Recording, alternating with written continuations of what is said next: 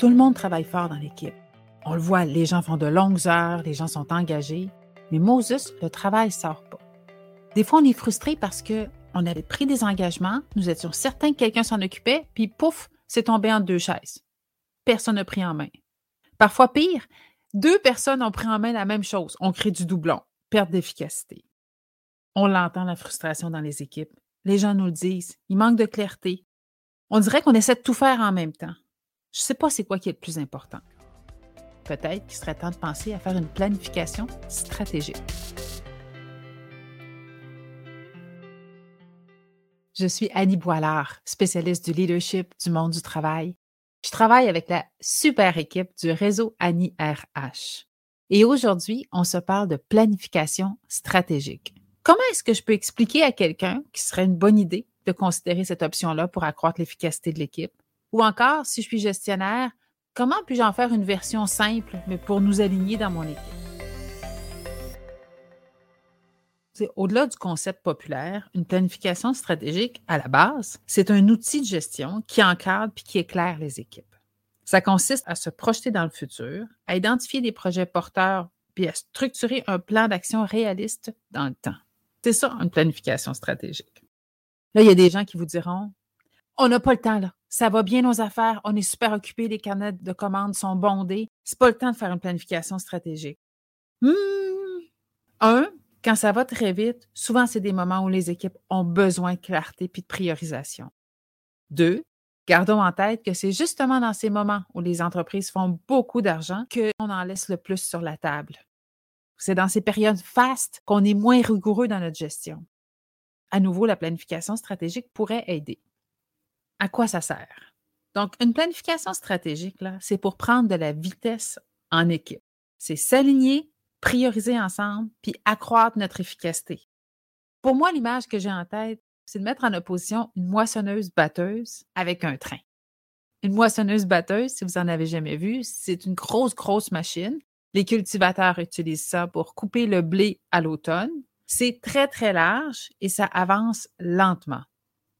L'usure d'une bâtonneuse-batteuse, ça se compte en minutes d'utilisation, pas en kilomètres. Alors, large et lentement.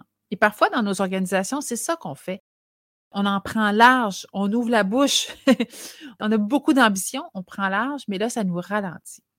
Quand je le compare avec un train, l'image du train, vous le voyez dans votre tête, affilé, rapide, et c'est ça l'idée, c'est qu'on priorise, on travaille tous sur les mêmes choses en même temps, puis on accroît notre fluidité. On garde en tête.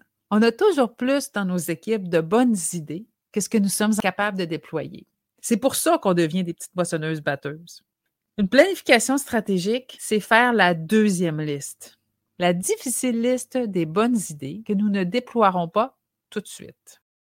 Vous me direz, ça brise le cœur, ce sont de bonnes idées. Oui, mais d'un autre côté, c'est cette approche qui est payante en matière de planification stratégique. C'est là qu'on vient prendre la vitesse. Dans l'exercice, il faut faire aussi attention au temps que. Puis on connaît ça, hein, quand on fait des projets de réno dans nos résidences, les temps qu'à faire, on connaît. Ce processus-là s'applique aussi en planification stratégique. Je m'explique. Vous êtes à réfléchir à votre équipe, vous identifiez un nouveau produit à développer, peut-être un nouveau marché à attaquer, puis là, vous vous dites, OK, mais là, si je veux faire ça, je dois reprendre ma ligne de production. Ma ligne de production 1 est trop vieillissante. Et puis là, tant qu'à faire, ben, je vais devoir revoir ma marque employeur parce que encore faut-il que je sois capable d'attirer les gens pour faire tous ces projets. Mais là, faut, si je veux faire ça, il faut que je revoie mes échelles de rémunération, il faut que je revoie ça, ça ne fonctionne pas, je ne suis pas au marché. Bon, vous voyez, c'est ça, mais tant que.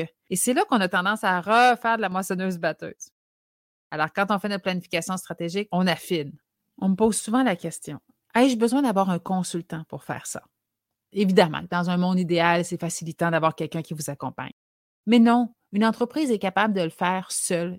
J'en ai vu des entreprises, des équipes faire un exercice de planification stratégique seule, puis ça s'est très bien passé. Ai-je besoin de retirer tout le monde du bureau pendant deux, trois jours, puis après ça, un autre, une journée plus tard? Non. Évidemment, oui, si c'est possible, c'est l'idéal. Mais une planification stratégique, ça se mange aussi en petites bouchées. Fait que je peux le faire ça par petits morceaux de 2-3 heures par semaine ou aux 2-3 semaines, puis je vais y arriver également. Et j'ai besoin de faire ça en présentiel? Idéalement. Mais moi, j'en fais des planifications stratégiques. Il y en a qu'on réalise en virtuel, en petits morceaux, puis ça fonctionne aussi. Alors, pas s'empêcher de le faire parce qu'on n'a pas les conditions idéales pour le faire. Si je veux faire un exercice de planification stratégique ou son équivalent avec ma petite équipe, qu'est-ce que je fais? C'est plutôt simple. C'est un processus en trois étapes. D'où je pars, où je m'en vais, comment je vais m'y rendre.